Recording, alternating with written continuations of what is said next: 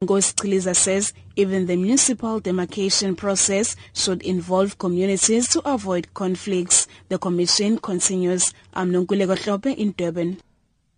At six minutes before eight now, and uh, moving on to the story around um, the Uber drivers and meter taxi drivers.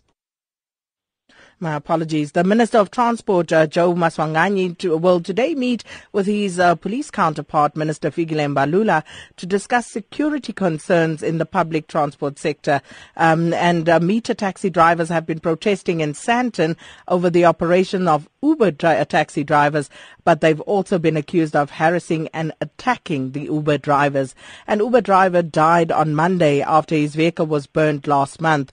Maswanganyi says that uh, they will amend the law to legalize Uber taxis as they are currently operating illegally. And to talk to us more about uh, these developments, we join on the line by Department of Transport spokesperson Ismail Mnisi. Thanks for your time this morning. Morning, Sakina and SAFM listeners. Um, Mr. Mnisi, this is a very worrying situation, and sometimes, um, you know, passengers getting involved um, uh, uh, in these attacks as well, um, either as victims or sometimes having to defend themselves. Uh, but how serious is your department uh, taking this situation uh, between the Uber and meter taxi drivers? Well, uh, on the legislative side, we have already there is a, a, the amendment bill that will be in Parliament to deal uh, the, to deal with the inclusion of uh, e-hailing services into the public transport uh, system.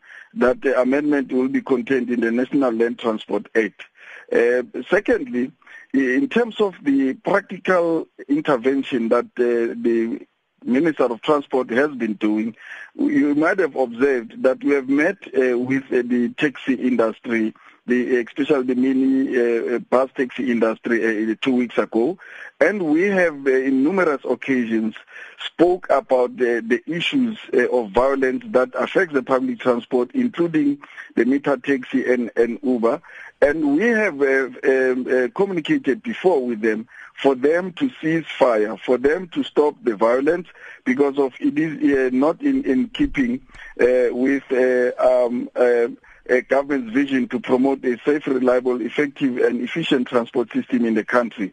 Now, we are going to meet uh, uh, the, the meter taxi industry and the um, e-hailing services, including Uber and, and, and the others, so that we deal with these issues. Today, as we have said in the introduction of um, uh, the show, we are going to meet with the Minister of uh, Police to look at a, a, a, a multi-pronged uh, uh, uh plan to deal with these issues from the transport and from the safety perspective and its implications. So, have you established exactly what is at the heart of this fight and how do you plan on dealing with that? Well, this meeting that we are going to have with Minister Mbalula, from the security perspective, they will give us their observation uh, on, on, on various incidences that uh, have been mentioned of uh, the, the violence. However, from a general perspective, we, we, we understand that what causes, uh, what might be as one of the factors that causes the, the problem are the issues of uh, operating licenses where the meter taxis are claiming that the Uber drivers are operating without uh, the necessary permits and uh, on the other side the Uber uh, uh, management says uh, their operators have operating licenses and so on and so forth and also we will um, look at the involvement of provinces and municipalities because they are at the heart of the issuing of these operating licenses. And of course, um, uh, you said that you had earlier, you know, called on both parties to actually um, uh, appeal for calm and uh, to stop the fighting.